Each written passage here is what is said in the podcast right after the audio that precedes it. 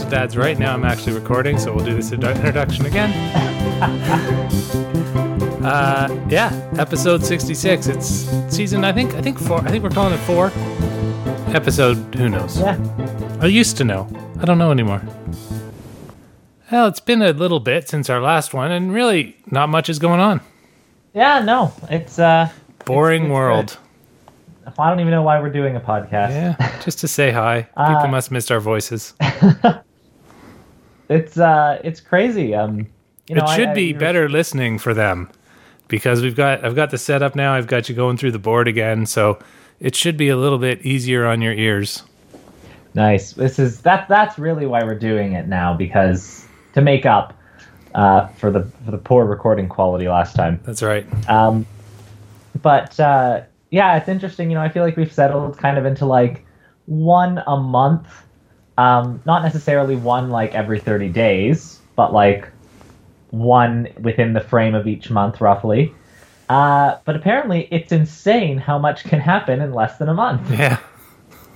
Uh, things got busy.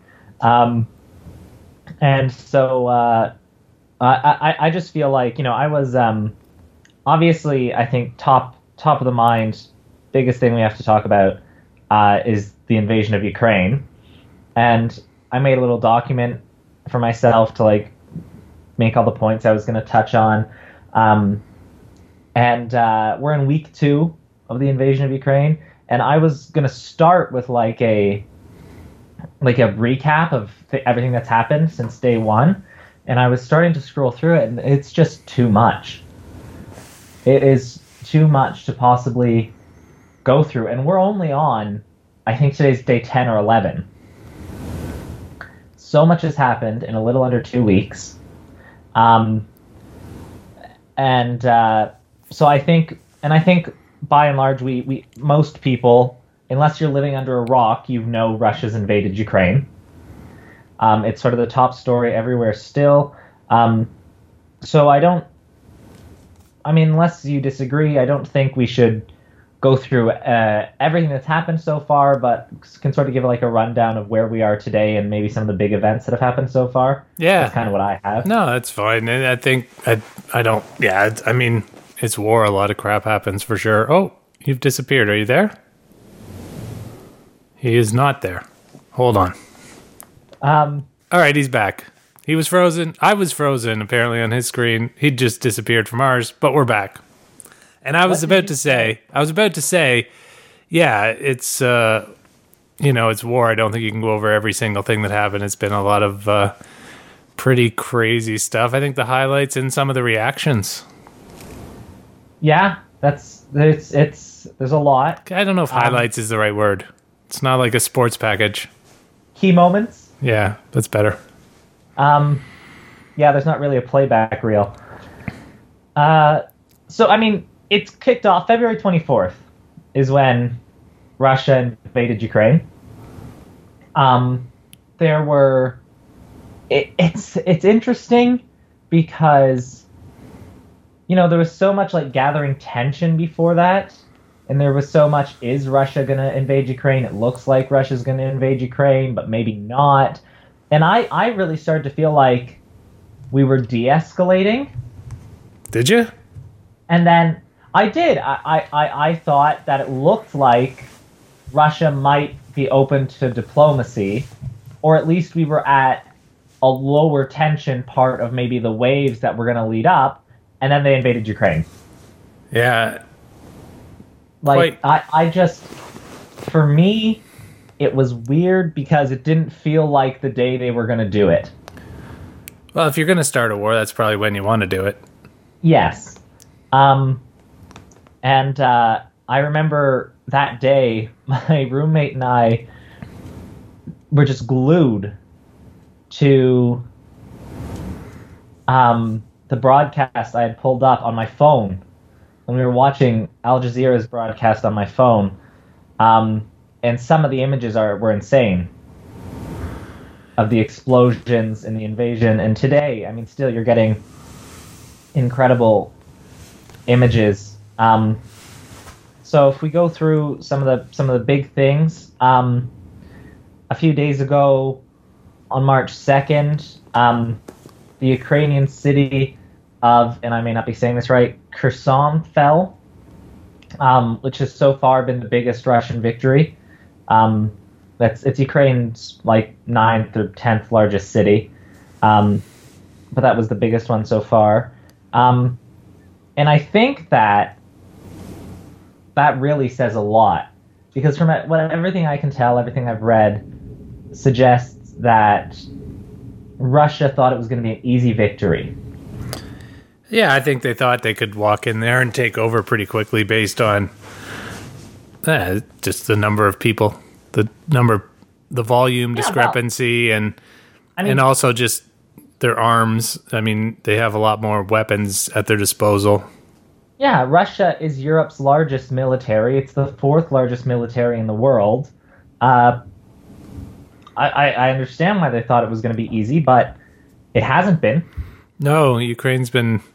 Well, it's, it's amazing. I think you know when you're when you have something to fight for, you tend to fight a bit harder. You know what I mean? I they're, think- they're fighting to defend Yeah. their homeland, and I, I think you're probably. I I don't know. Maybe the Russian shol- soldiers believe that you know the the line that Putin's selling about Ukrainians, you know, crucifying children and whatnot, but but they're probably going in there because it's their job and they're likely to get killed if they don't. So there's a lot less to fight for. Yeah, I, I've heard um, that you know the Russian soldiers have been largely lied to, and they were told when they first went in that they were going to be like greeted with open arms, and it was going to be, um, you know, quick in and out, um, and uh, and I've heard reports of Russian soldiers being like, I don't know what I'm supposed to do. I don't even know who I'm supposed to shoot. They look and sound just like us, and um, uh, like I, I think a lot, at least certainly at the lower levels, yeah, the Russians they don't have um, a lot of vigor in the fight. Um, I mean, what's incredible to me is you know there's this 65 kilometer long military convoy that has been on its way to the capital city of Ukraine. It's a Russian convoy for a few days now. 65 kilometers long. That's huge. That is a lot of military equipment and personnel. And they haven't been able to reach the capital yet because they keep getting delayed and stuck by just average Ukrainian citizens standing up to them. Yeah. Well, the other, Um, the uh, I don't know, it was. Uh, did you see the John Oliver thing on this? yeah, you see the uh, um he was talking to somebody on Fox and they're like, "Well, I don't know why a western country doesn't just bomb the convoy and just, you know, just don't just don't tell them it was you." like how's this?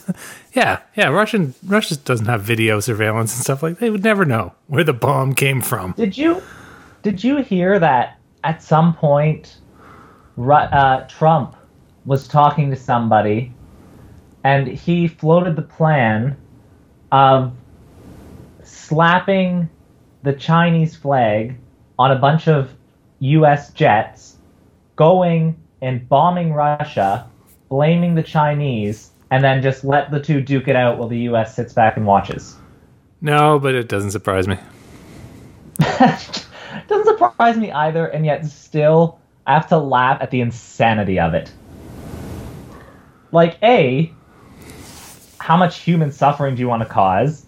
And B, you think they're not going to be able to see through that? You think they're not going to track where the jets came from? It was a Chinese flag.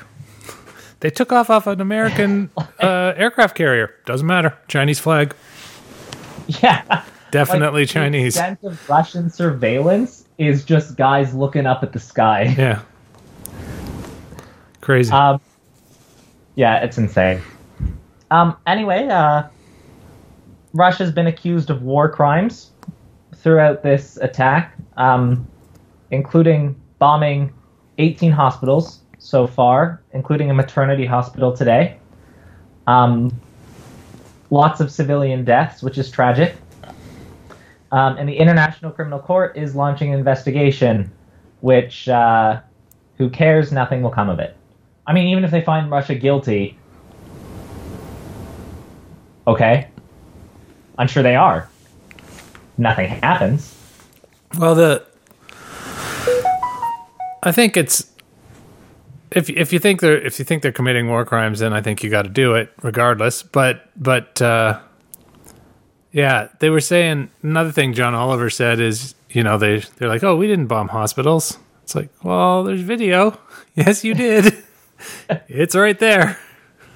And that's the. I mean, I feel like Russia has to keep up some pretenses for its few foreign allies, but mostly it has to keep up pretenses for its citizenry. Well, yeah, but luckily for Russia, I think they block a lot of this stuff, so its citizenry doesn't see the same video we see. I- exactly, and and but things still creep in. Although Russia's been cracking down because um, there has been steep Russian resistance to this war. Yeah, Lot- people protesting. well, because Which, a lot of people have great. relatives. yeah, it's it's a huge thing to do in Russia. You know, you can. It's not like a country where you can go and sit in the nation's capital in your big trucks and honk for two weeks straight before you face any consequences. Did you? uh Did you? The other John Oliver, I think it was John Oliver, the bit where he played them, like the the spy talking with Putin, and Putin just like slapped him down. That's not what we're talking about here. What do you want to say? It's like, no, I oh, totally yeah. support you. Yeah, hundred percent behind Yeah, you. yeah, He first said maybe we should try diplomacy one more time, and Putin gets this sort of smirk on his face. And if you haven't seen the John Ol- that John Oliver, it's worth watching. It is. I think it's the first one of the new season. Was it? I I guess think so. Oh, maybe. There's only been three episodes. Yeah, I thought it was the second, but it could have been the first. Maybe it's no. I, I think the first thing he does is talk about Ukraine. Yeah. No, I just didn't know how far along it was at that point. Yeah. Um, I would say though, um, you know, the uh, uh, outside of just the war being scary, the other big scary things are uh, there was fighting around a nuclear power plant, which seems like something that we all should have known to avoid from the beginning. Like, especially the Russians. Is that Chern- Chernobyl again? No, it was a different one. Um, and the Russians took it over, but then there was a fire, which scared everybody. And luckily, they managed to put it out before disaster. So that happened. But now, there is fighting around Chernobyl. well, it's And it's not Ukraine is it's like- not actually running anymore. Is it? Chernobyl? Yeah, it's not up again. It's not up and running again. No, it's not running because it's still radiating from when it blew up. Yeah, so It's just a big steel thing is constructed around it to contain the radiation. But like it is still producing a deadly amount of radiation. It's just contained. But there's fighting around Chernobyl and there was a power outage and they were able to get the power back up before anything disastrous happened. But now Ukraine is like, okay, if you're not just going to leave the country, please at least stop fighting around Chernobyl. Please don't open up Chernobyl again. We don't need that. That nobody wins. Nobody wins when the nuclear power plant blows up. it's probably worse for Russia because they have a lot of people there. Like Ukraine, Chernobyl's in Ukraine. I know, but I mean Oh. the army. Oh yes, yeah. Um, I I would say another um star. That seems like an insensitive word to use. Um, I'll just say Ukrainian President Zelensky has been doing has been a fantastic wartime leader. Yeah, that uh, I need I need bullets. I need ammo, not a ride. Yeah, That's an awesome line. uh, the It's like fact that action hero there- stuff. he's been fighting on the front line with his troops, um, refused multiple attempts at evacuation. Not what I would expect from the man who, before being president of Ukraine, his main job was playing the president of Ukraine in a series of comedic Ukrainian movies. Yeah, he was a stand-up comic too. Yeah, yeah. So I was not expecting this from him, but good lord, has he stepped up. Yeah, that's the uh, what is it? Fight or flight. He, he he he's fighting. That's good. Yeah, he's he's standing his ground. He is refusing to surrender. Um, he he he passed an order where um, all Ukrainian men ages 18 to 60 have to stay in the country and fight. Um, I can see why he did that. I'm generally against uh, forcing people to fight, but uh, but but but overall, been a fantastic wartime leader. Um, um, he's uh, you know his pleas to allies, um, the solidarity, the refusing to back down again in face of Europe's biggest army. And I think that's probably helped galvanize Ukrainian citizens and to to fight against. Oh yeah. Um, for sure. If he left, it w- I'm sure it would have been a bit like, well, why are we sticking around? Yeah. If he's out, I'm out. I don't know. Um, I don't know how it's going to end, but I, I mean, long term, Ukraine can't beat Russia. If, no, not without not without outside help. Yeah. So push comes to shove. If Russia really wants to win, they can. But I think that doesn't mean they will, because the Ukrainians are doing a very good job at making the cost of victory as high as it can be. And I think at a certain point it's possible if they can manage to resist for long enough that it's just no longer worth it for Putin. Yeah, especially with all the sanctions and that and his well, ex- exactly. Oligarchs like, turning against him. Yeah, in cost of, you know, like what is this war costing Putin so far? Um, uh, over I think I read over ten thousand troops, um, hundreds of uh, war machines, and dozens of fighter jets. Um, it is costing him his public opinion in his own country. Um, protests like he's never seen.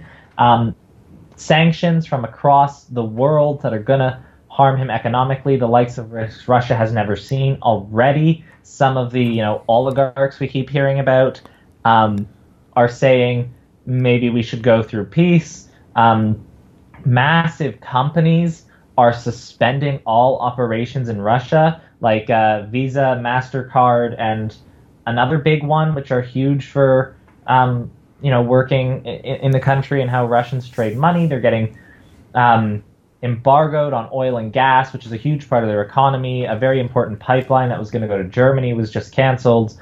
Um, just a huge, huge sanctions. Um, and internationally, it's costing them um, a lot of you know, Russia, I wouldn't say has been hasn't been respected on the world stage, but they had some friendly Western countries, like Germany was kind of friendly with them, um, and they've lost that now. They have forced countries to take hard lines, and it's going to have a lot of uh, problems down in the future. And you know, at a certain point, I feel like even the mil- the military might be less enthusiastic about this. Maybe the the, the interesting thing on the sanctions. Apparently, he's spent the last decade or so just prepping for to be able to withstand Western sanctions. And they say that you know they say they have enough buyers um, uh, for their oil without it, and maybe that's true. But I think long term, no matter how much he's prepped, long term, eventually there will be there will crack. There will there will crack. There will be a crack where Russia can no longer withstand um, the sanctions. Maybe, although you know, if he's got, if he's trading with China, that's a pretty big market. Yeah, that's true. I don't know. We'll see. It, it I certainly it's already cost Putin more than he was planning for. I think, though. Probably. I mean, I don't know. Maybe. I I think you well, hope for the best, plan for the worst. So if he was, I mean, he may have sort of worst case scenarioed it, Possibly. but who knows? I, I guess you know. Time or or he's uh you know he probably not actually you know you've, you've seen the pictures of him like riding shirtless horses and when playing hockey and he gets like 10 goals and all this stuff so probably he didn't plan for the worst he probably thought this will be a piece of cake Yeah, time time will tell. He's already had to send in some reservists and conscripts to the country, which is something he said he didn't do, but turns out he did. Um, so it's interesting. We'll see. yeah Um, the U.S. Uh, Zelensky has been pushing hard for the establishment of a no-fly zone around Ukraine. Um, that NATO put in a no-fly zone. Um, the U.S. and the U.K. have come out as strong opponents to this, um, saying that it would bring NATO essentially into the war. Um, and the U.S. and the U.K. also strongly rejected um, Poland's offer to send fighter jets to Ukraine, citing essentially the same thing that um, it would pull NATO into the war. And um, you know, there's been lots of approval for aid. Canada has, you know, sent over lots of lethal and non-lethal aid. Um, the U.S. House just passed a bill, um, $13.6 billion for Ukrainian aid, 6.5 to the Pentagon for military assistance, and about 6.7 to care for refugees and provide economic aid to its allies. Um, and it's looking like that's just going to be a start. But, you know, Biden's constantly drawn the line at actually involving military soldiers. You know, like there, we will not send. We, we can we'll send equipment, but we won't send people to fight for Ukraine. what's the difference between that and and the jets that poland wanted to send Um, if they're not sending pilots with them, I I don't know to be honest. Did they Um, did they they could scrape the polish flag off I don't know to be honest. Um, I maybe it's um, maybe maybe the fact that Russia has such an air dominance, Biden feels that allowing Ukraine to challenge that would piss Russia off more than just sending equipment. I don't Maybe. know. I guess although if you don't have the jets, you probably don't have the pilots, so you probably need probably need to uh, send some pilots too. yeah, I, um, it, it, it's an interesting, yeah, um, Be my Pol- guess Pentagon anyway. says Polish proposal to transfer Soviet airplanes to Kiev via U.S. base in Germany is untenable. Um, I don't know. yeah, I don't know why. It, it's uh, because it wasn't their idea. Yeah. um, oh, um, the prospect, uh, Pentagon spokesperson said the prospect of the jets flying from a U.S. NATO base into airspace that is contested with Russia over Ukraine raises serious concerns for the NATO alliance. So Um, drag them over the border, Yeah, like ship them on trucks. Though I guess then they could be pretty easily blown up. yeah. And then as soon as you know, if the Russians take them out before they get there, it's an attack on a NATO country, and then NATO's in the war. Yeah, but if you just wait till they're just over the border and then blow them up, that's and it would be relatively easy to do if they're just on trucks. Probably. Yes. Um, and Moscow has said supporting Ukraine's air force would be seen as participating in the conflict. Okay, so I sort of understand, but still, nah. You can help them on the ground, but you can't help them in the air. Yeah, I guess. Um, so the UN has said that so far, um, two million refugees have fled the country. Um, this number increases by thousands every day. Um, a lot, most have gone into Poland, though they've been fleeing through to every border, depending, I guess, what they're closest to. But most are going through Poland. Um, I was listening to a podcast uh, today where a National Post reporter was on the ground at the Polish checkpoints and talking about what he was seeing. Um, it was quite heartbreaking, but some of the good news is, um, for example, you know, in Poland, there's there's no limit on the amount of food a Ukrainian refugee can access in the camps because Polish citizens are continuously just bringing trays of food and other essentials to the camps and donating them. Yeah, and that's some. They make some good food over there too. Probably lots of pierogies and lots of sausages. Be yummy. Yeah, so that that you know that just kind of human kindness is is um, you know fantastic to see. Um, the downside of that, um, um, a lot of people have been drawing a stark contrast, and this is not um, you know, uh, it's great. Of course, we should be bringing in Ukrainian refugees, and Poland is doing a fantastic job in, in the kindness they're showing Ukrainians. And I'm not criticizing that, but there is an obvious contrast between how they're treating the Ukrainian refugees and just a few weeks before this started, when they were using their military to turn away Middle Eastern refugees violently from their border. Um, and there's just there's an obvious contrast there and i don't think it takes a genius to wonder what the difference is between those two types of refugees. This is not i'm not saying that they should stop how they're treating ukrainian refugees. I'm not i don't think it takes away from the fantastic kindness that they're showing ukrainian refugees. But it's maybe something to parse out more after this crisis is over. Um, yeah I, I don't know much about the the first bit. I didn't hear about that, but it was well, and that's the other thing. You know, how is the reporting of how Poland's handling refugees when it's Ukrainian refugees versus when it's Middle Eastern refugees? And it shows, you know, I think where we place our care and what what's the difference. It's well, the war the is the difference. The conversation, but something I think worth parsing out once it's done.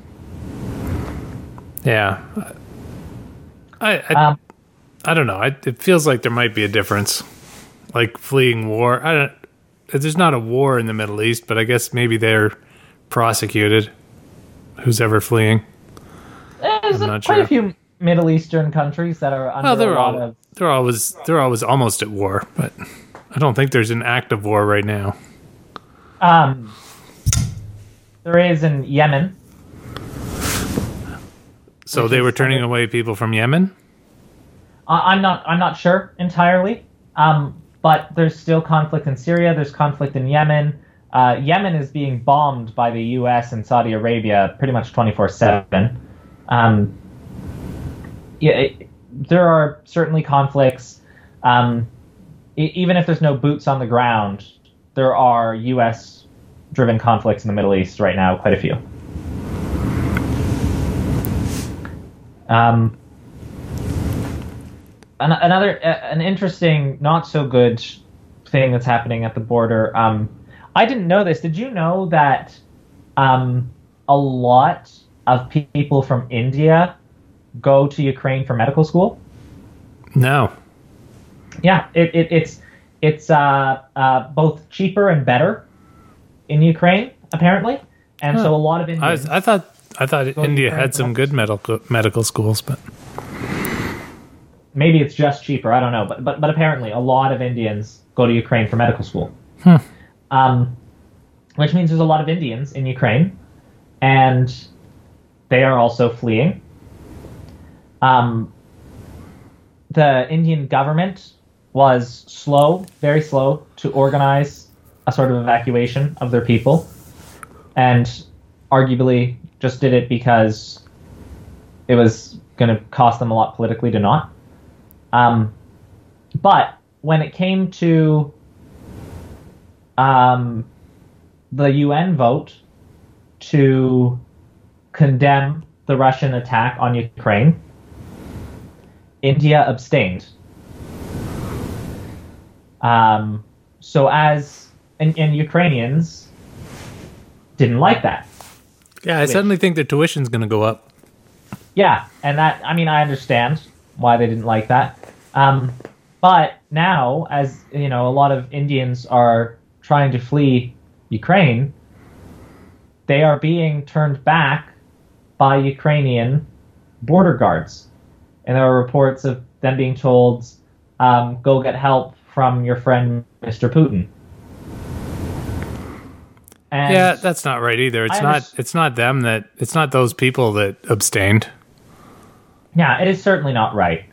Um, and I understand the hurt, but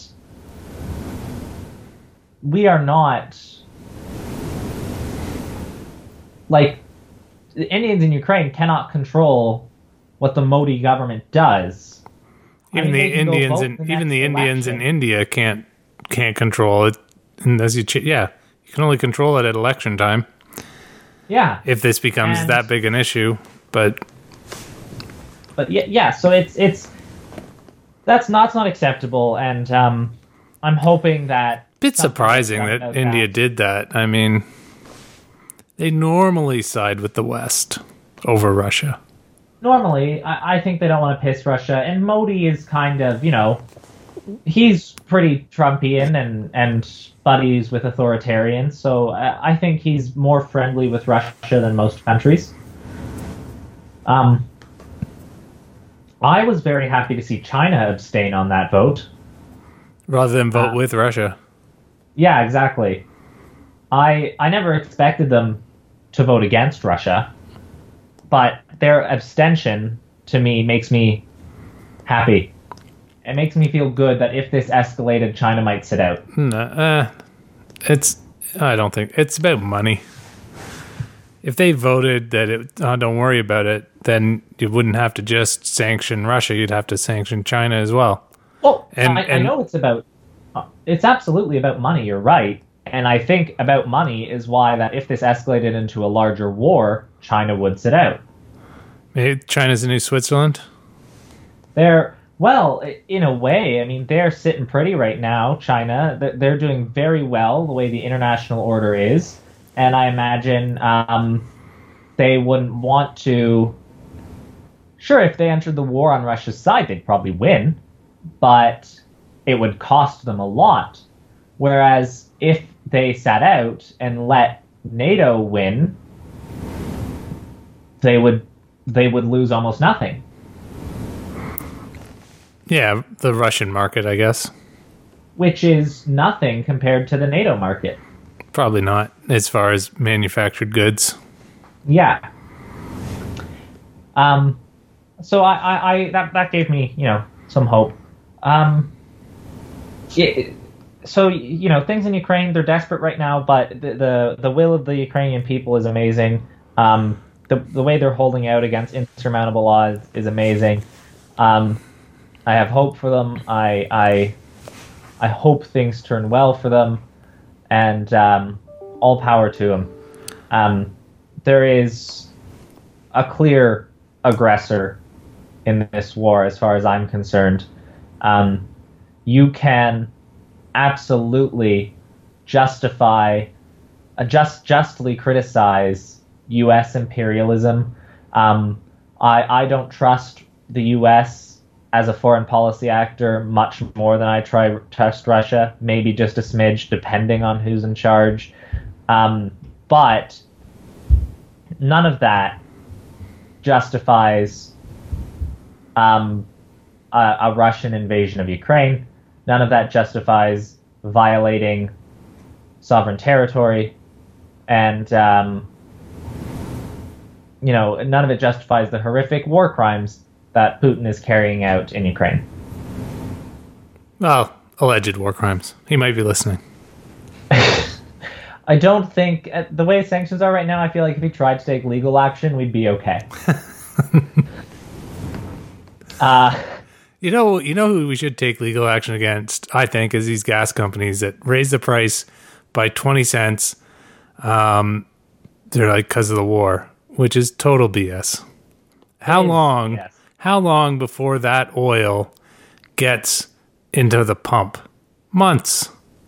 well, that's the. I mean, all and then and then and then saying you know oh oh you know we just got to pitch in a bit for ukraine trying to pull on your heartstrings it's just going into the pockets of the imperial oils people the the bp the shell they're just they're making a killing right now Absolutely. That that is you know, I, I feel like a lot of governments, especially people like Biden and Trudeau, are taking a lot of political hit for this, but it's not them. It's not the war. It's not their policies.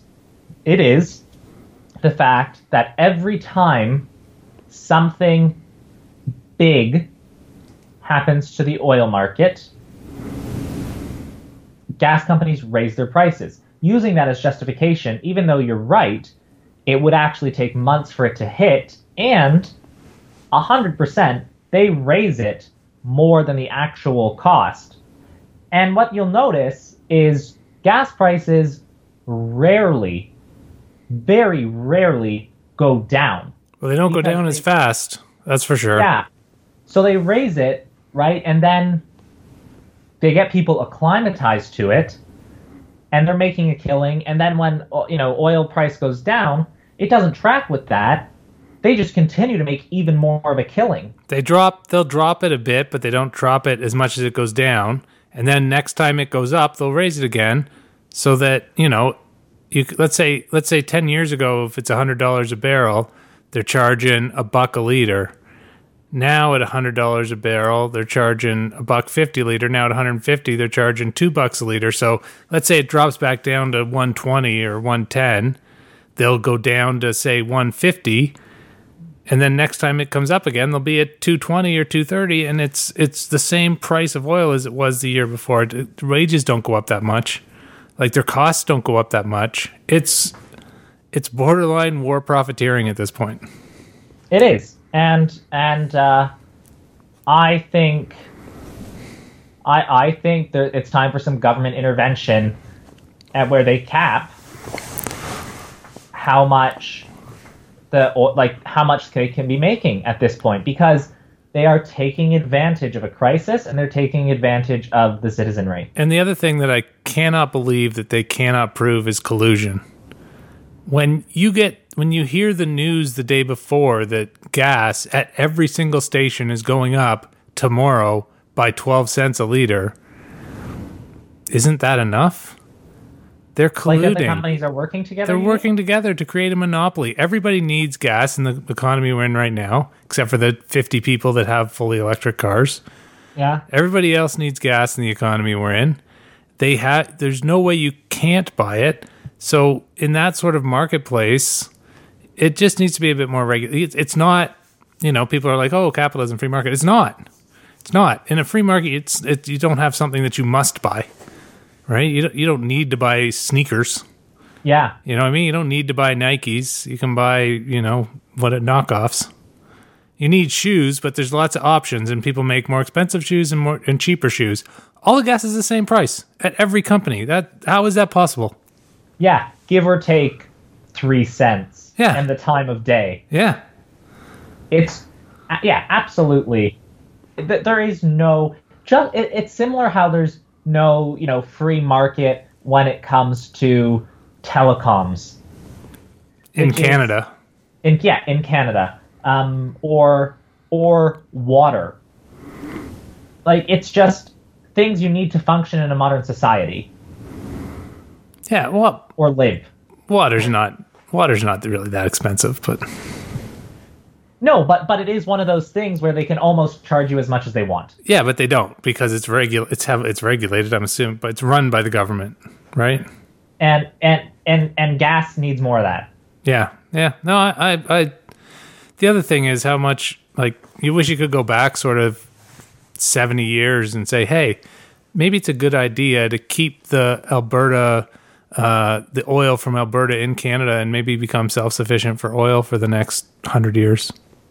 Or, I mean, go back 30, 40 years and start a nice, slow paced transition away from oil and gas. Yeah, uh, uh, that's going to be tough, but either way, you, it's going to be tough, and it's getting more tough. We wasted, year, we wasted it there. We wasted the Alberta oil.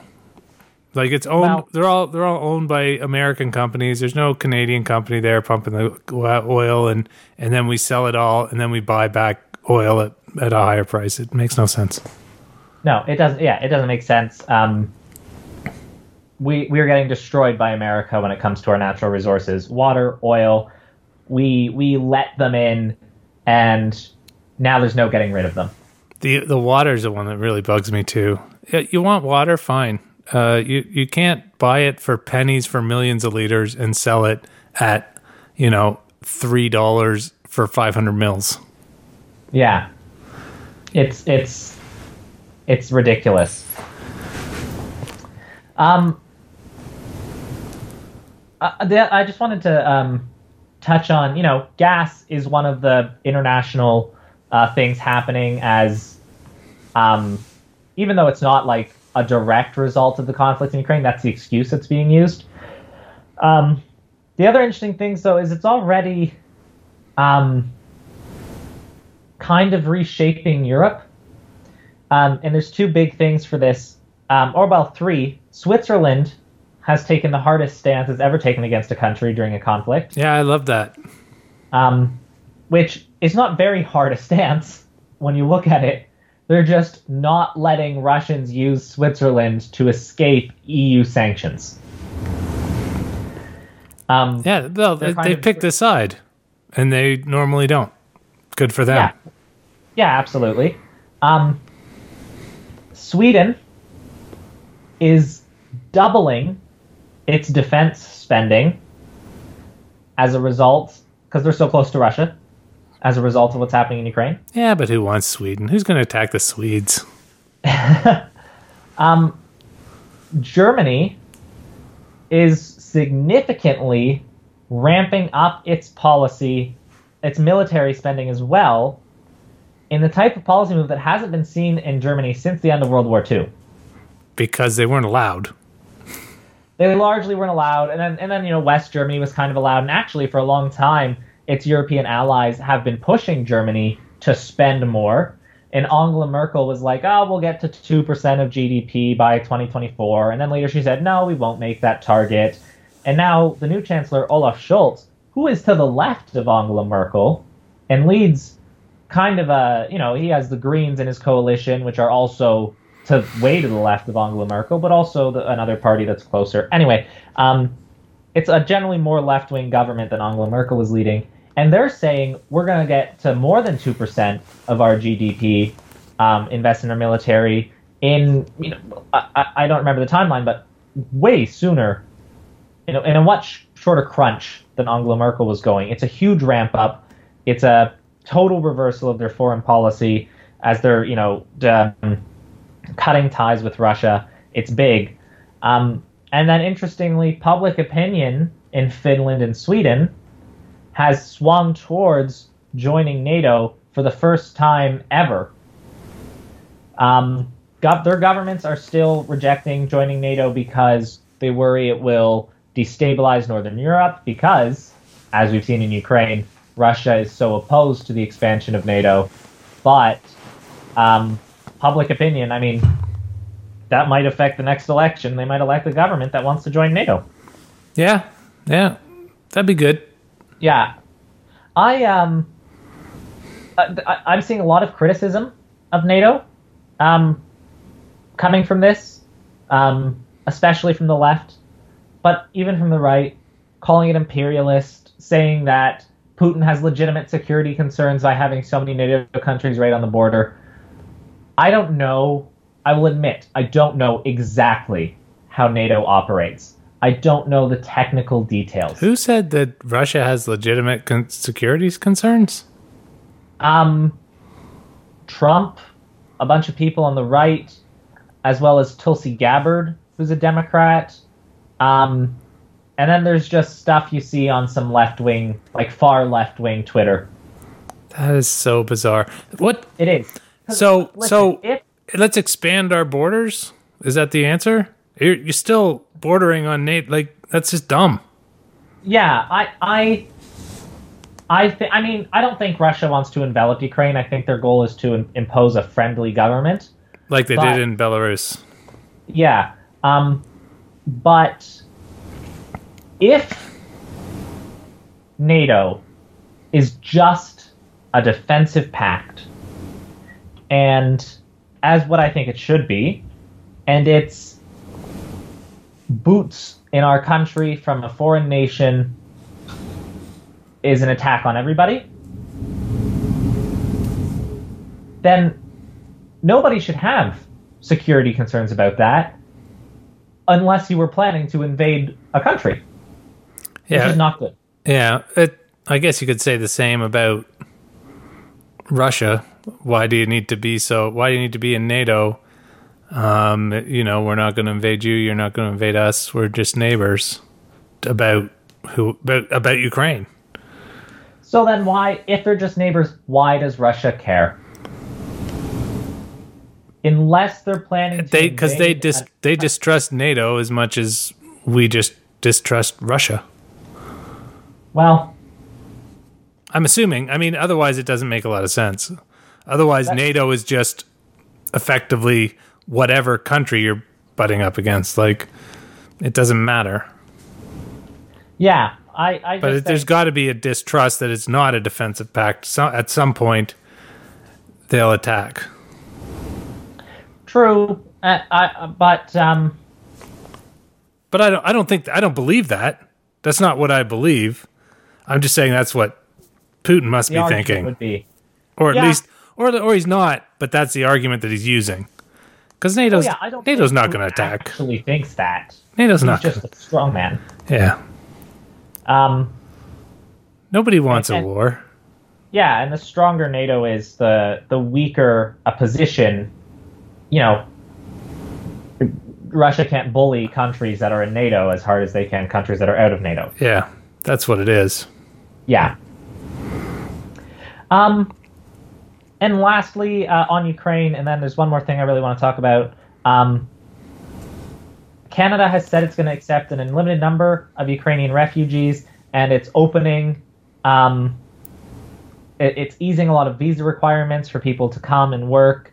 Um, but the problem is they have to be Ukrainian citizens.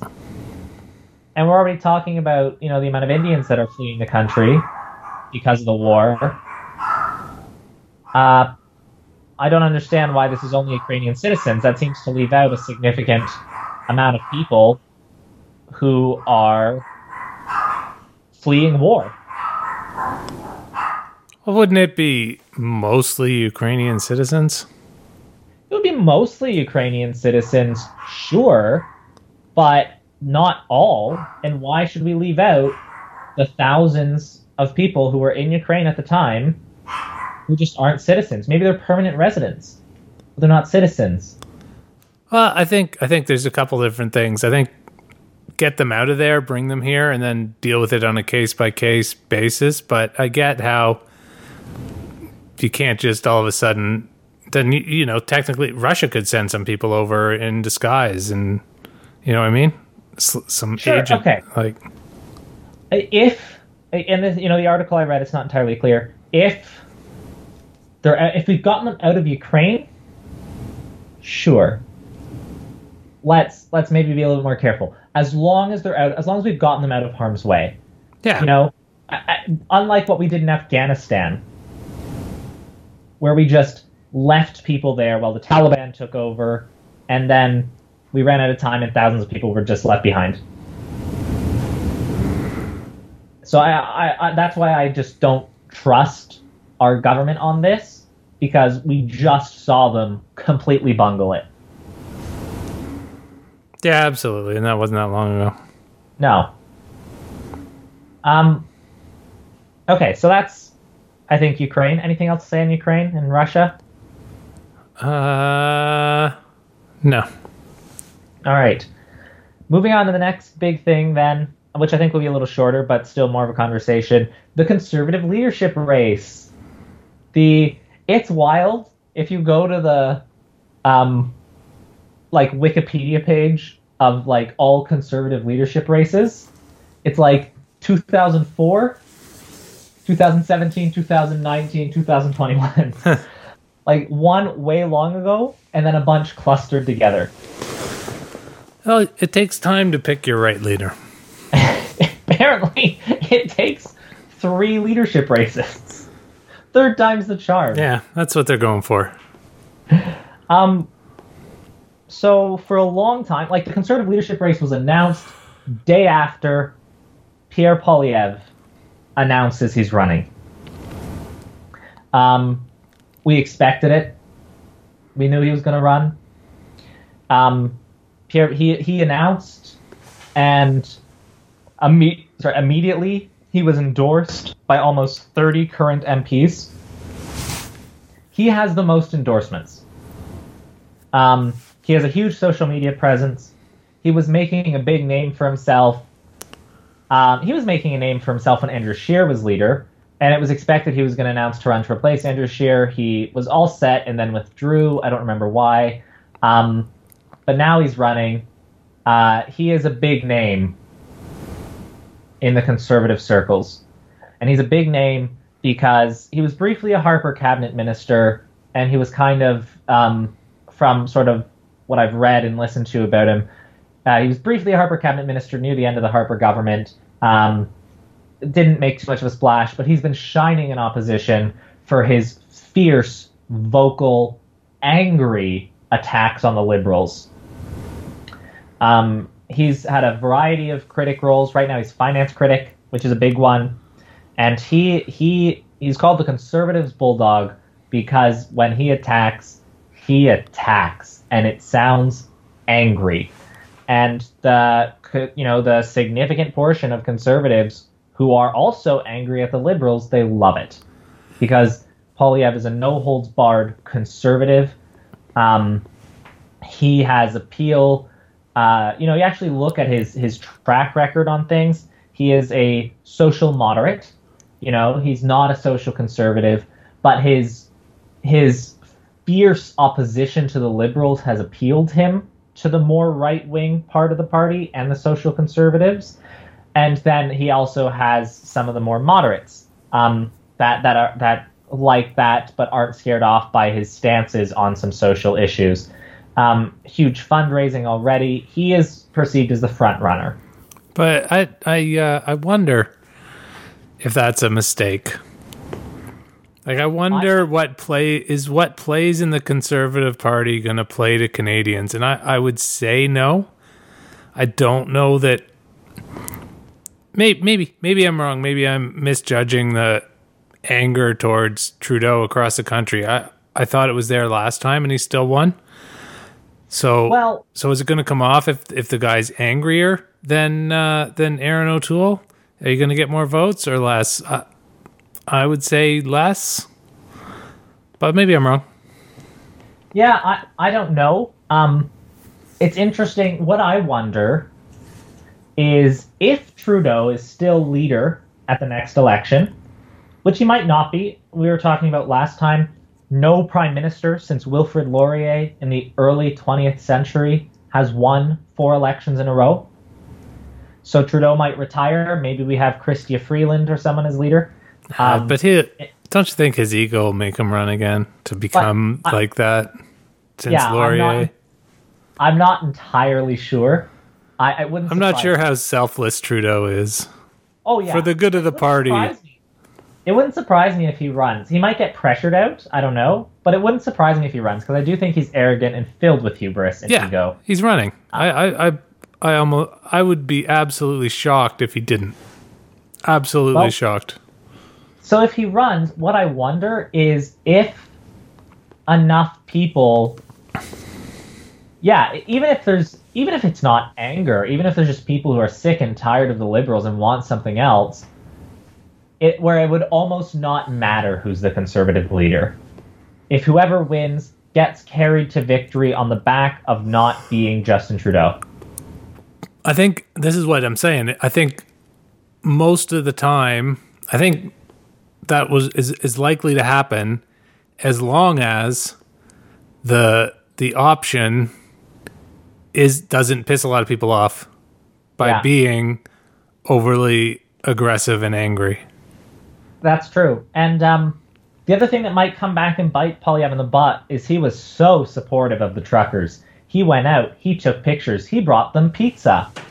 He said he's proud of the truckers. To this date, has never given an inch on the trucker convoy. He so closely aligned himself with them, and it's very interesting in contrast to the very, very, very, very hard line he took against indigenous protesters on the railways, Wet'suwet'en, uh, Micmac fisheries, all that.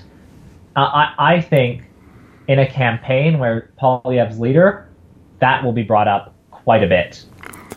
Yeah, I, I have no doubt. I don't know. I don't know how it'll play overall. Yeah. How much of a, how much of an effect it'll have? It shows him as a hypocrite. I I mean, you're in general. I think you're either yeah exactly. It's it's like interchangeable words. But in general, you should either be sort of pro, pro protest or or you're you want controlled protest. And I I think you have to be able to protest. Uh, you got to be able to to voice your as long as it's as long as it's peaceful. I, I don't have a problem with any of them. Yeah. Yeah. And and and the other thing is keeping in mind that in any protest you're going to get angry people that that are the bad actors that that do things that isn't within the sort of scope of the of the protest to begin with. Every protest. And Yeah, and those true. you can't just show the worst of the protesters and say this is the protest because nine times out of ten it's not. It's you know most of them aren't there for that. Yeah. So I think I I, I think um, with that and just in general, you know, in his angry criticism of the liberals, Trudeau uh, or Poilievre has said a lot of very strongly worded things that that that's going to come back. That's going to once you look at you know when he's leader and he starts getting picked apart, I think it could hurt him. I don't know if he'll win. Um, uh, if he if he wins the leadership, if he can win the country, um, you, you know what we've seen is conservatives who play to the right in the party and then try to bring to the center. It doesn't work. Didn't work for Andrew Scheer. Didn't work for Erin O'Toole. Don't know why it would work for Pierre Poilievre, but it might. He might just be graced by timing. But you were saying, um, you know, maybe a more moderate voice would be better. Right. Well, Jean Charest announced today that he is running to be the leader of the Conservative Party of Canada. He almost ran last time, didn't. Now he's running. Um, He was was he the leader at some point? he was the leader of the Progressive Conservatives after he was one of the two MPs that got elected Right. uh, when Kim Campbell's disastrous election. right, right. It was him and one other person, and he became leader. Um, he um, he so Jean Charest's journey is he was in federal politics. He was a minister in Brian Mulroney's government, ran for leader of the PCs, lost to Kim Campbell. Kim Campbell um, was destroyed in uh, uh, an election in the what was it, late '80s, early '90s, something like that. Um, I think it was '93. Um, so then Jean Charest became leader of the Progressive Conservatives, slowly started to build up um, the Progressive Conservative Party again. Um, he's an MP from Quebec. Uh, so then referendum time, 1996, um, looks like yes, let's leave might win. So um, really uses Charest to go into Quebec and um, convince them to vote against the referendum. And then once the referendum failed, um, Charest was essentially pressured from all over the political spectrum to go into Quebec, go into provincial politics, and basically heal the nation from within Quebec.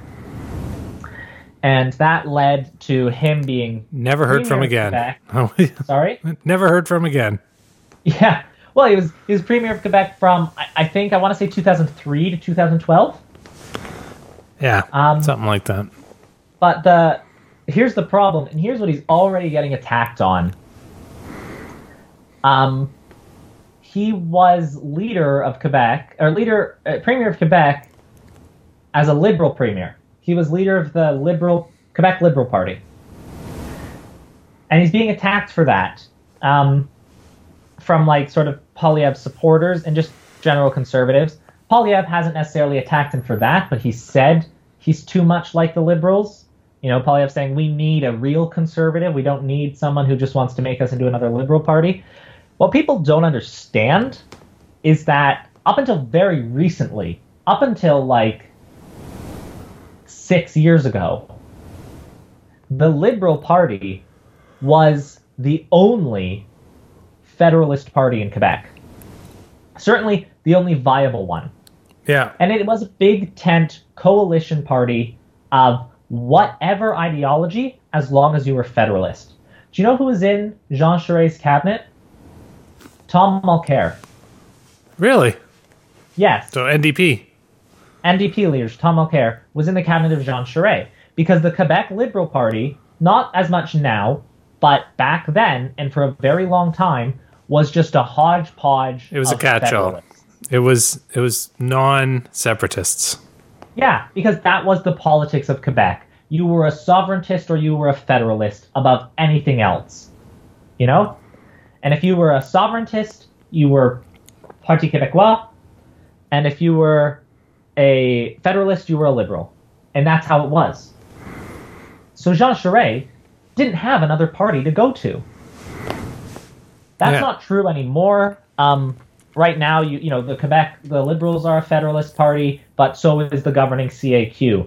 They're they're you know the governing CAQ is strongly nationalist, very you know Quebec we're special, but they are definitely not sovereigntist. We're special and we want special treatment, but we want it from you. Yeah, exactly. Um, so that it's different in Quebec now, and the Quebec Liberal Party is more like the Liberal Party. But Jean Charest's Jean Charest led a very center-right Quebec Liberal Party. Um, but he's gonna. But you know, it doesn't matter. He's attached to the Liberal ba- brand. He's gonna suffer for it. Yeah, well, I mean, people are smart. I think if you Are they?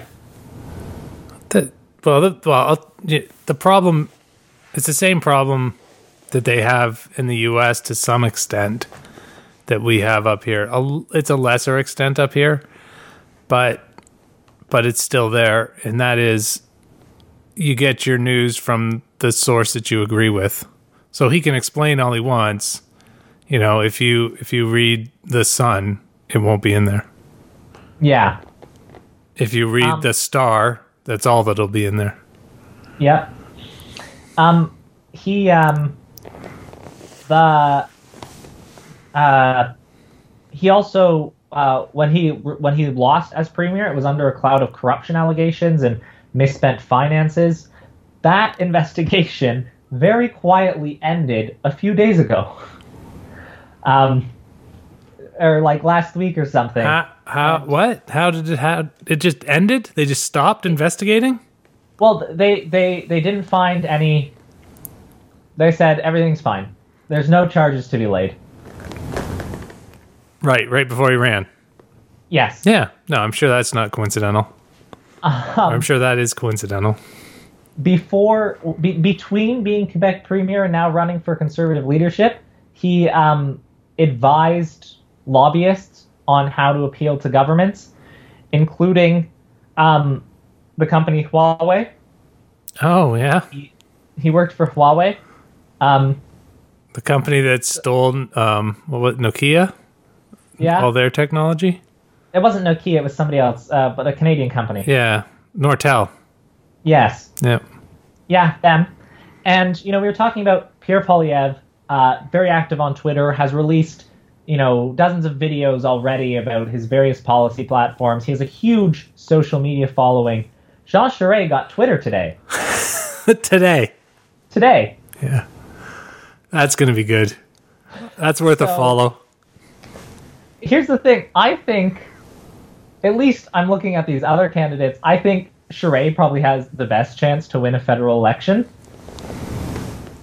We'll see how how he does um, in this actual uh, uh, leadership election. I was watching just a He, clip he won't Tom do well.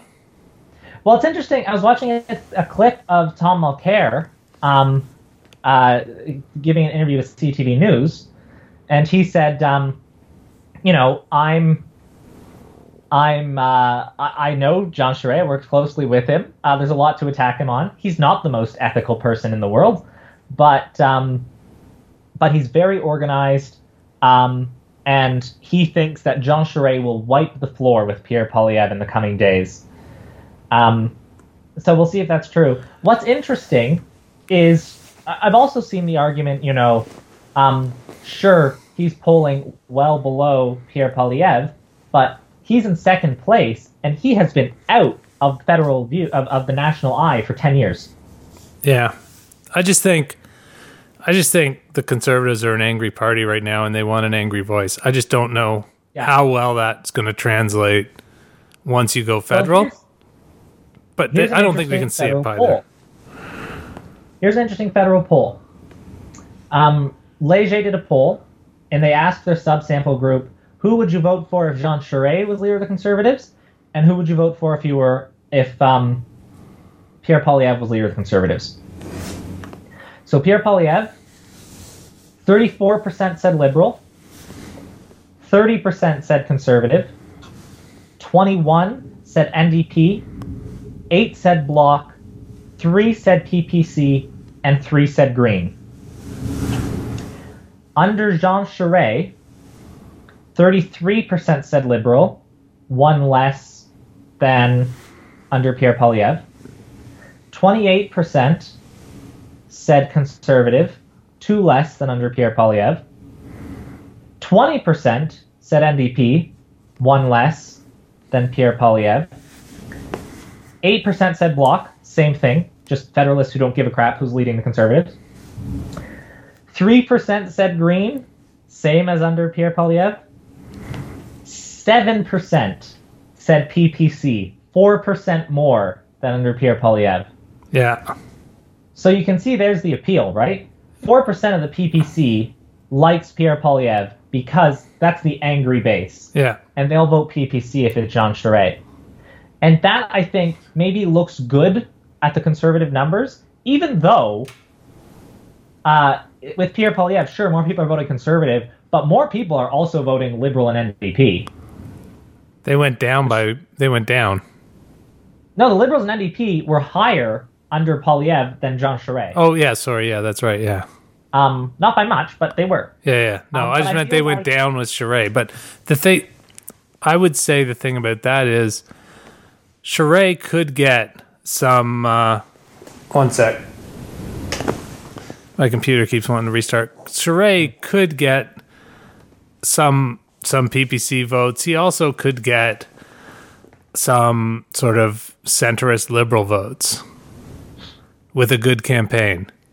Yeah. Uh, the other the Poilievre is it won't. No, yeah. That's that's the thing. I'll be interested to see how Charest plays it. Opening days, like he officially announced today that he's running.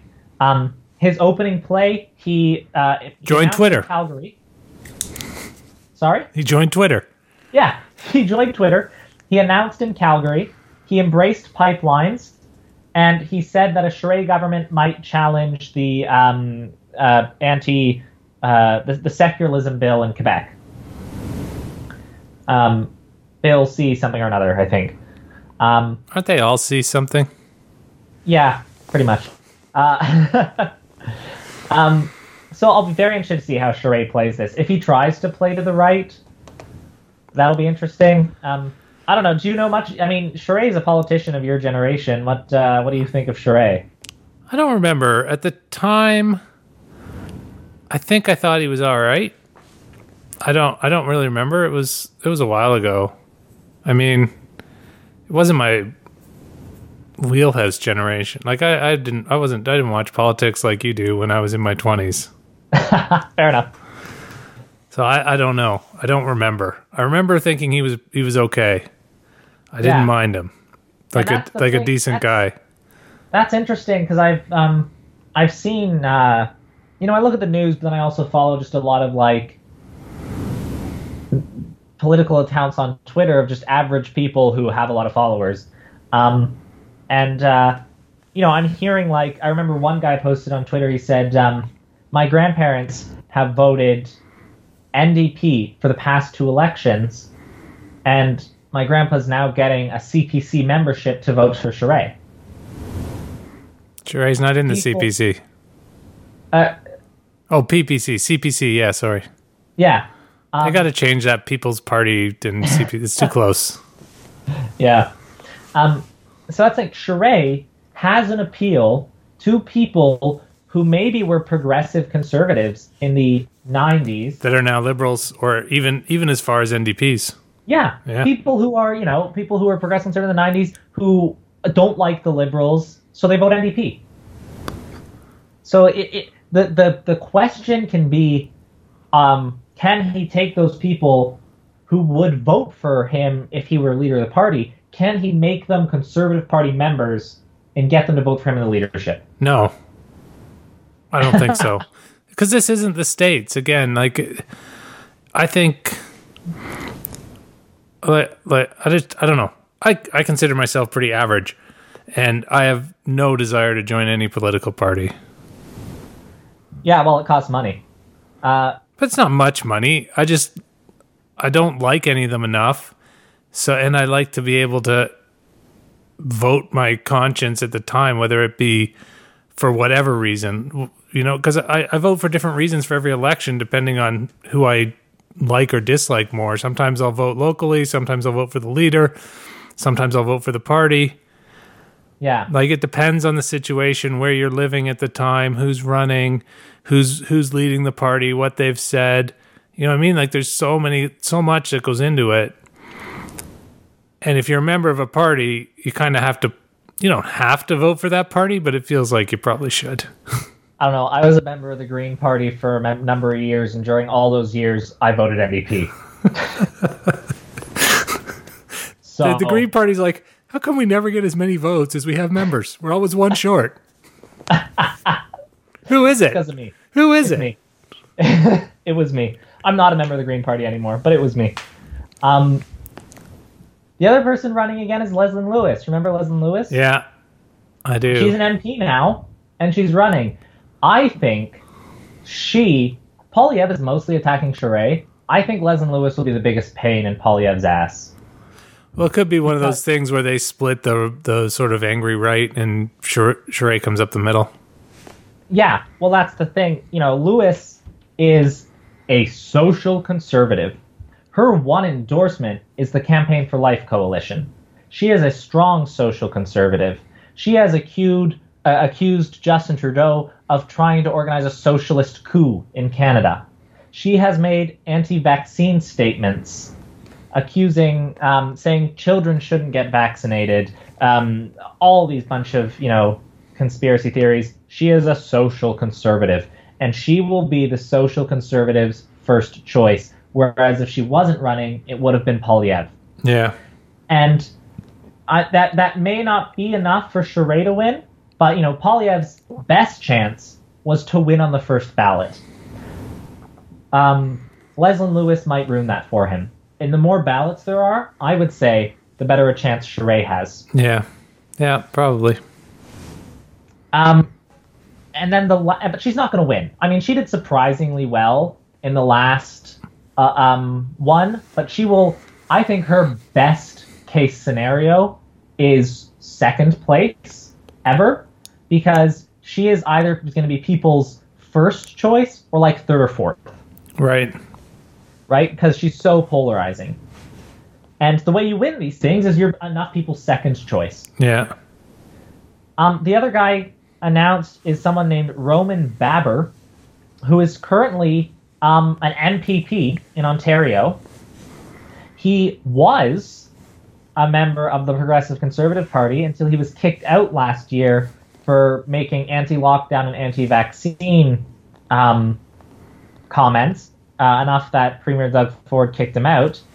Um, and he also um, went through a scandal called the Baber Report, um, which I don't know if you remember. It was in April 2019. Baber um, was tasked by Doug Ford to review the government's autism plan.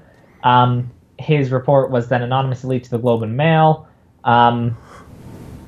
Uh, and the government was forced to apologize to the families of autistic children because his plan um, um, would have harmed, like, cut a whole bunch of support for uh, parents of autistic children. Um, and so that's the two things Baber has going for him. He was kicked out of the Progressive Conservative Party for being too anti vaccine and anti lockdown, and his report on the government's autism program pissed off people enough that the government was supposed to was re- supposed to apologize for it. Well, that might that might work. I I think he'll drop out before September 20th, which is the election day. He'll drop out. Probably. I think. Um, so that's everybody announced. Three more people are expected to announce very soon. Scott Aitchison, who is nobody. Um, he's grandma's MP. He, uh, but is by and large no one. Doesn't have a chance in hell. I imagine he'll drop out too. Um, or at least if he hangs on, he'll be one of the first people to be dropped off. Do people just announce like to get their name out there? Maybe. Hey, I'm running for the leadership. Uh, remember me? Like it may, maybe it's one of those things where you run. So then the next election, you hope people remember your name and vote for you. Yeah, or like you run this time to win next time. You know. Maybe. Uh, uh, and then again, and then here's another here's another blast from the past, right along Jean Charest. Patrick Brown is um, Yeah. supposed to announce. That's it. Just run Brampton and don't worry about it. Yeah, he's for, those who doesn't know, Patrick Brown, current mayor of Brampton, he was he was the leader of the Ontario Progressive Conservative Party, destined to be premier, about to go through the easiest election of a lifetime. And then he gets taken down by a Me Too scandal and forced to resign.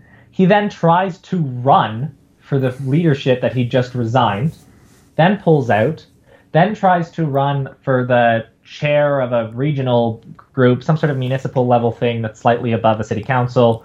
Um, and then Doug Ford gets rid of those, and then he runs for mayor of Brampton and wins. Now he's looking at leading the Progressive Conservative Party.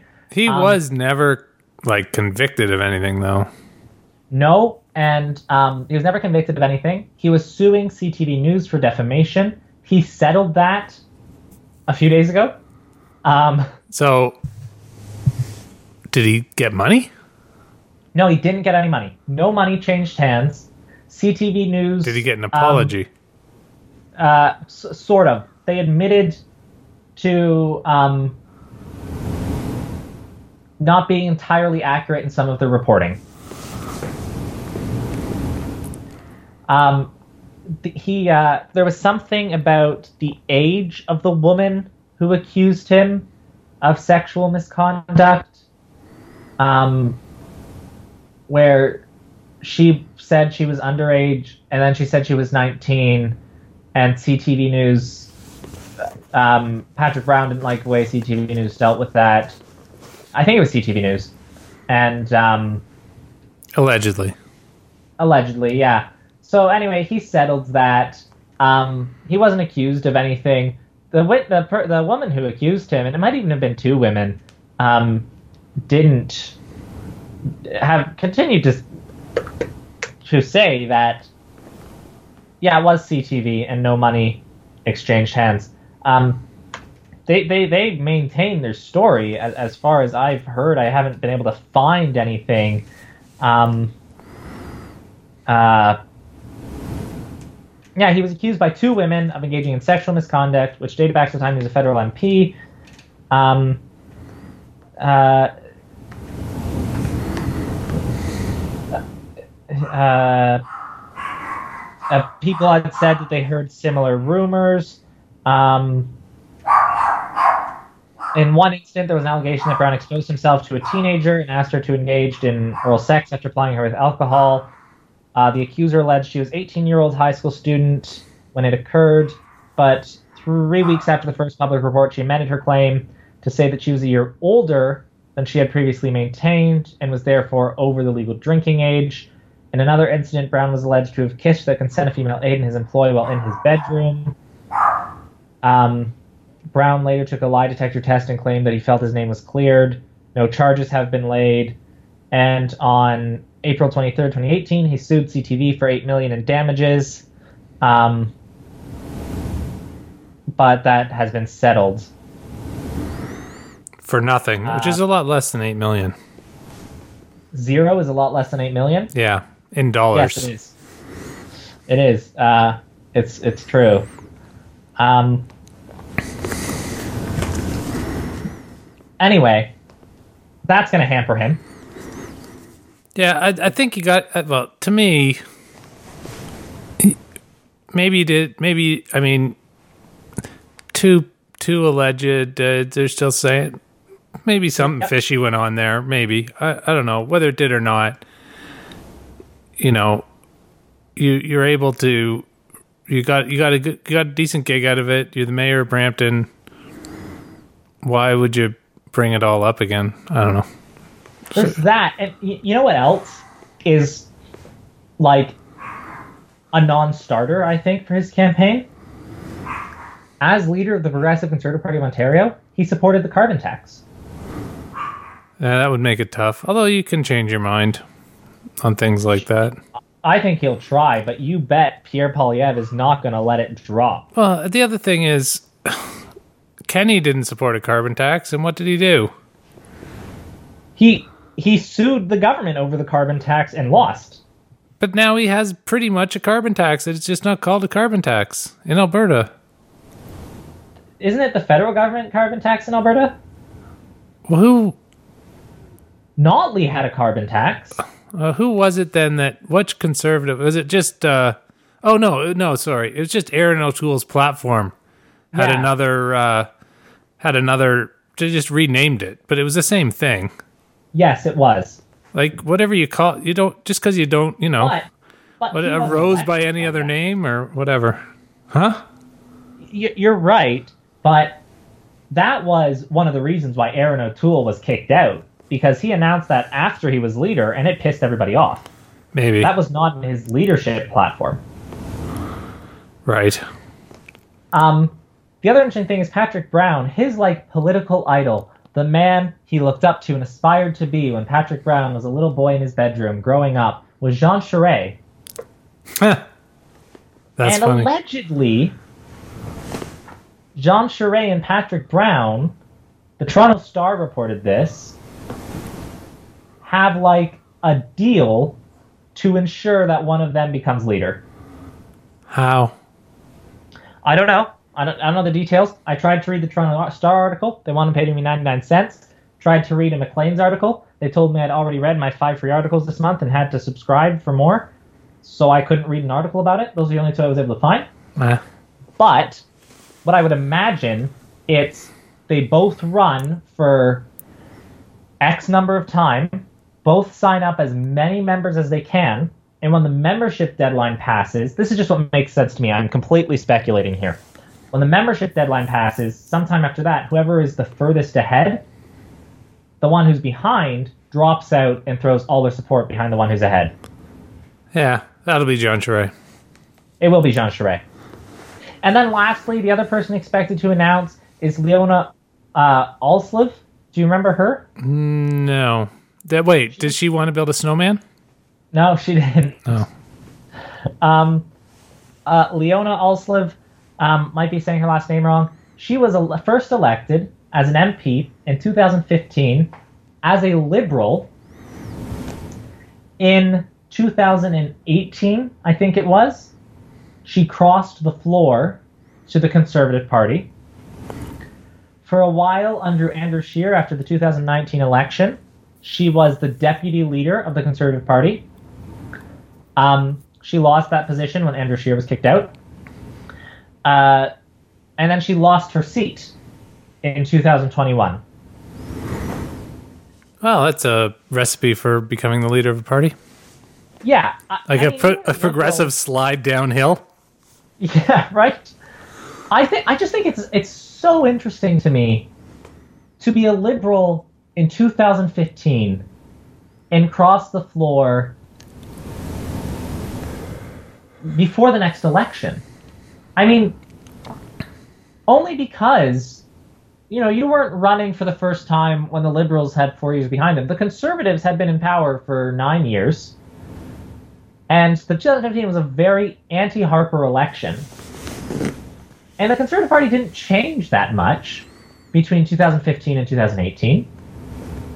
So, why, when did she, like, what happened that she was like, I, oh, I'm not a conservative. I'm so much not a conservative. I'm going to run against the conservatives as a liberal in my riding. And then be like, oh, no, wait, I'm a conservative. Like, The only happened? way she could win. Apparently not. She lost in 2021. Well, Sure, no, but at that done as a point, she you read the tea leaves. The liberals are going to win in 15, so she jumps, joins that party, and they're happy to have her because uh, of the name recognition. And then uh, she walks because she really was a conservative all along. Yeah, possibly. Anyway, I I cannot imagine that. I, wouldn't be surprised if she doesn't even end up announcing. Like she set up a website already, but I wouldn't be surprised if she pulls back and doesn't even end up announcing because I don't know what chance she thinks she has. I don't know. Like Must be some sort of ego thing. Yeah. If Poilievre is already attacking Charest for being a member of the Quebec Liberal Party, which is not associated with the Federal Liberal Party, imagine the type of attack she's going to get for being a literal member of the governing Liberal Party that the Conservatives hate so much and all the nice things she said about Justin Trudeau when she was a member of that party. Yeah, but those were lies. She left. She hates Justin. Yeah. Her walk across the floor shows it. And then the last thing, Tasha Kheiriddin um, was supposed, she was expected to announce for a very long time. Um, she was a uh, conservative commentator, very involved in conservative party politics, but never actually ran. Um, she ended up, she withdrew and endorsed Jean Charest before Jean Charest even announced. Huh. Um, That's funny, but good for her. yeah. So we'll see how that goes. I, I, um, I, I'm hearing a lot of, you know, this is the leadership to decide the soul of the Conservative Party. And I thought that was the last one. I It's thought that was the last everyone. It's everyone. It's everyone.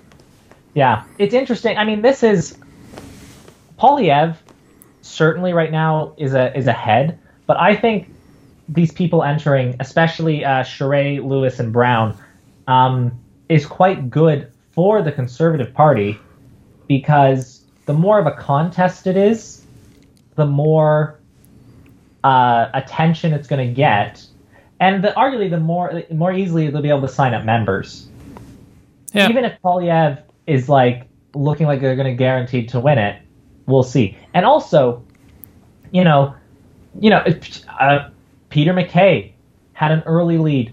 Maxime Bernier won every ballot except the last one that mattered. yeah. So, you know, every poll said Maxime Bernier was going to run away with it in 2017, 2018, whenever it was. So it's not a for sure thing. No, absolutely Because- not. You just never know. Like Yeah, you said, it's it's a second choice. Yeah. You could be the you could be the first choice of the most people, but that doesn't matter if it's not enough. and, and you know, people say, you know, uh, Pierre Poilievre has the most caucus endorsements. 2018, Erin O'Toole had the most caucus endorsements. He came in third. 2017, Yeah. he came in third. You know, like you never know. It could be anyone. my money would be on Poilievre or Charest, Yeah. but you, you never know. It, it, it there's months, months for things to happen. It's not September 20th. That's when they're going to announce. That's lots of time. Oh yeah, for sure. These things don't even Lots- matter till the last couple of weeks. Yeah. Although they only have till April to sign up members, but still, I mean, you sign up a member, that doesn't actually guarantee their vote for you. I talked to, I don't know if I told you, this last election, I talked to our PPC candidate. Yeah, you told- with it. Yeah, you told me. Yeah.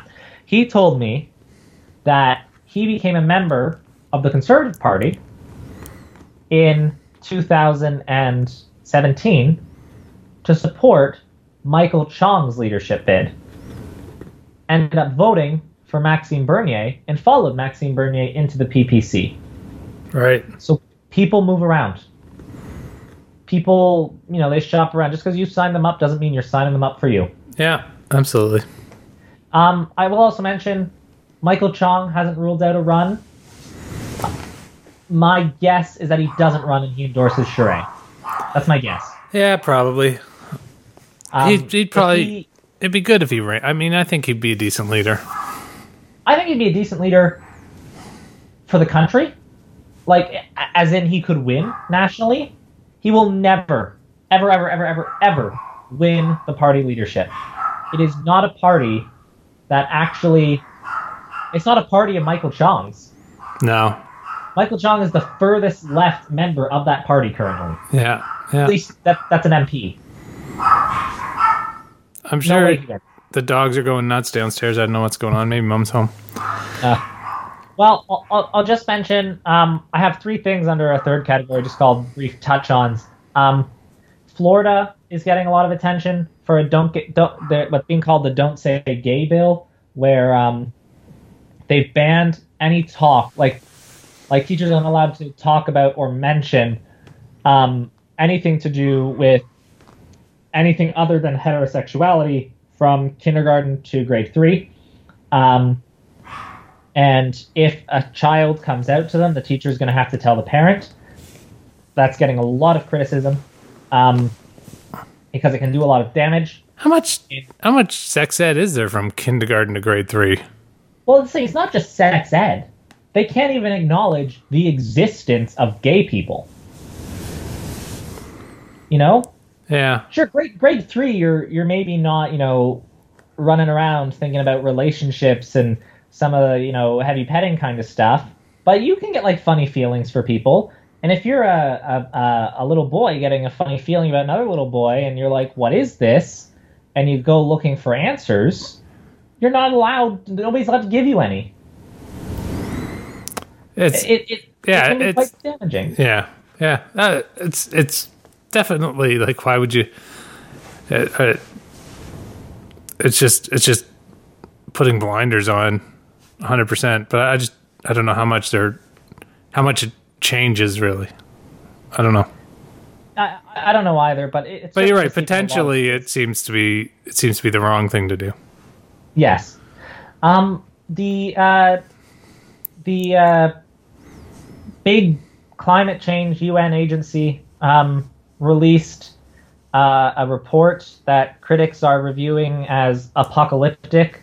Um, it's uh, the UN Secretary General called it uh, this report on climate change an atlas of human suffering and a damning indictment of failed climate leadership. Um, the report's message climate change is already taking its toll on humanity at a grave cost. There's a brief, brief window where we can still mitigate it, but much more needs to be done, and it's looking like it's going to cost the world billions and billions of dollars, many, many lives, and uh, it, we're, we're all to just. It's apocalyptic. It's it's dreadful. It's horrible. It's the worst report that's come out, and it's being entirely overshadowed by Ukraine, which, to an extent, I understand, but this is a problem that we cannot let conti- we can't let it continue to be overshadowed. Yeah, but I mean, I mean that's that's You think uh, you think when you're waging war, you're worried about how much greenhouse gas you're giving off? No, and that, that's the problem. Yes, but Ultimately, nobody cares. Nobody's gonna care. Nobody cares. Nobody cares. Everybody sees it. Everybody sees the change. Everybody sees the difference.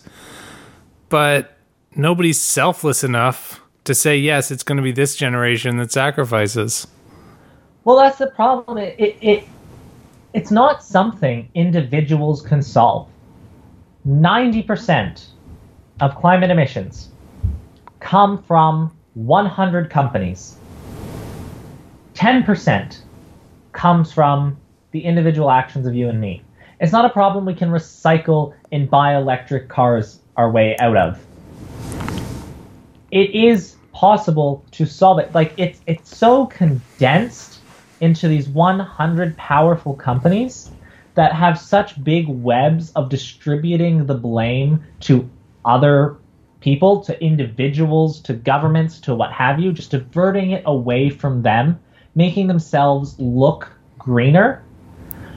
And it's it, it's hard to take on those big companies, but and, and in the same way, that makes it so much easier to fight climate change if you just if the government just stepped in and forced those companies to do something. Yeah, but those companies make everyone's life easier.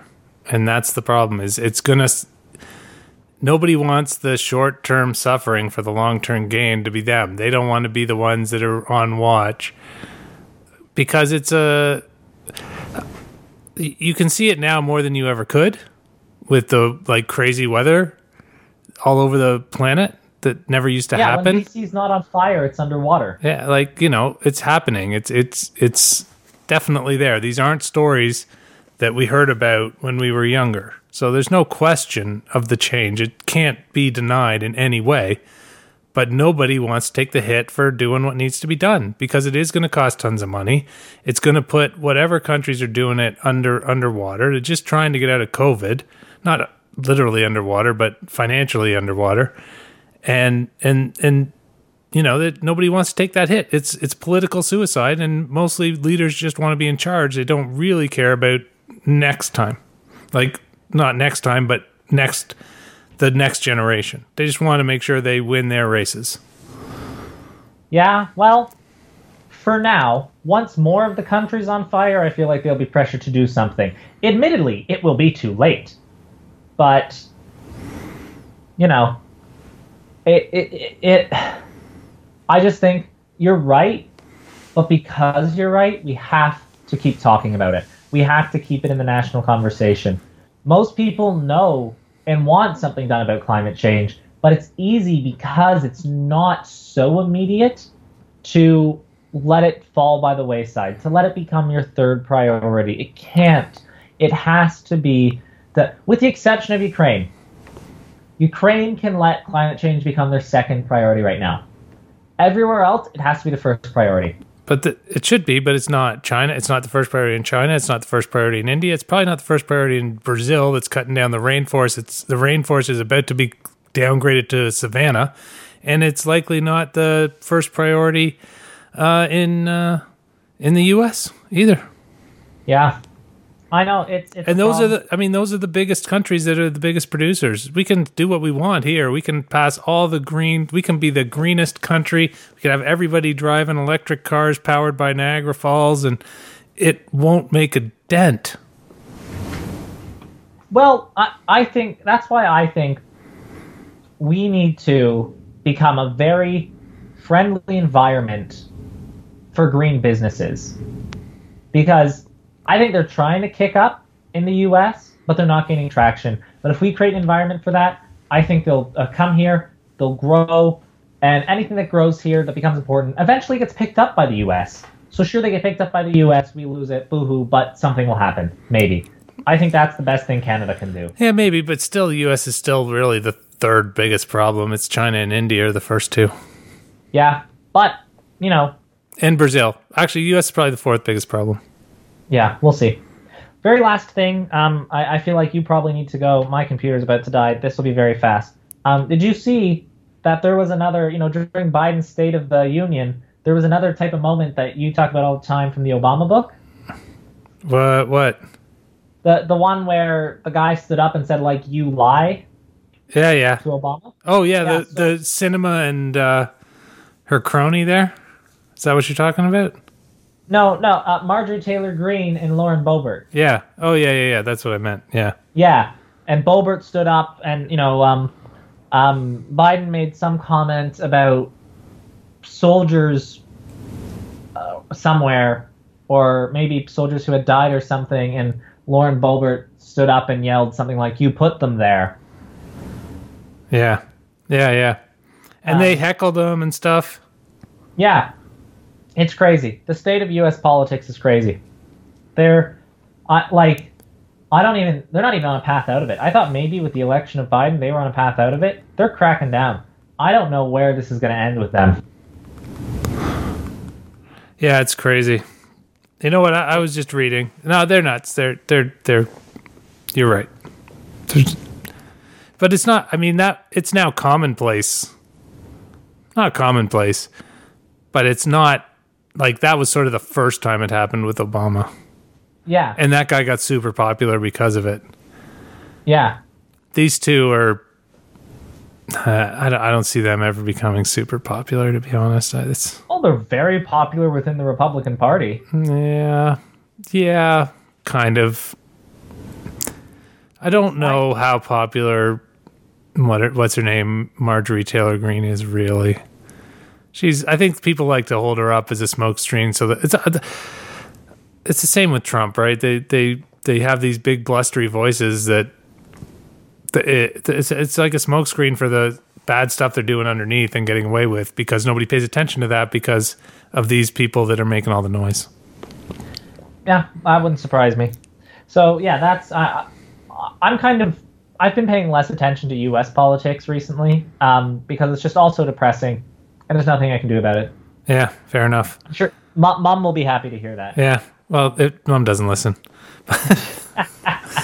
I just I just was scrolling through my Ground News feed. Just got a lovely new design and noticed that just speaking of the US, Trump is asking his supporters to fund a new airplane after an emergency landing. So so the billionaire who's constantly going on about how much money he has is is asking his let's be honest, relatively poor uh, base to buy a plane for him. And you know what? They will. They will. They will, They absolutely will. which is just insane to me. This is this should be his downfall. This should be his downfall. This should be the moment where they go, "Wait a minute. I think I'm being used." he tells me all the time how rich he is. How come I'm buying him a plane? But it won't be. It won't be. He'll get a new plane.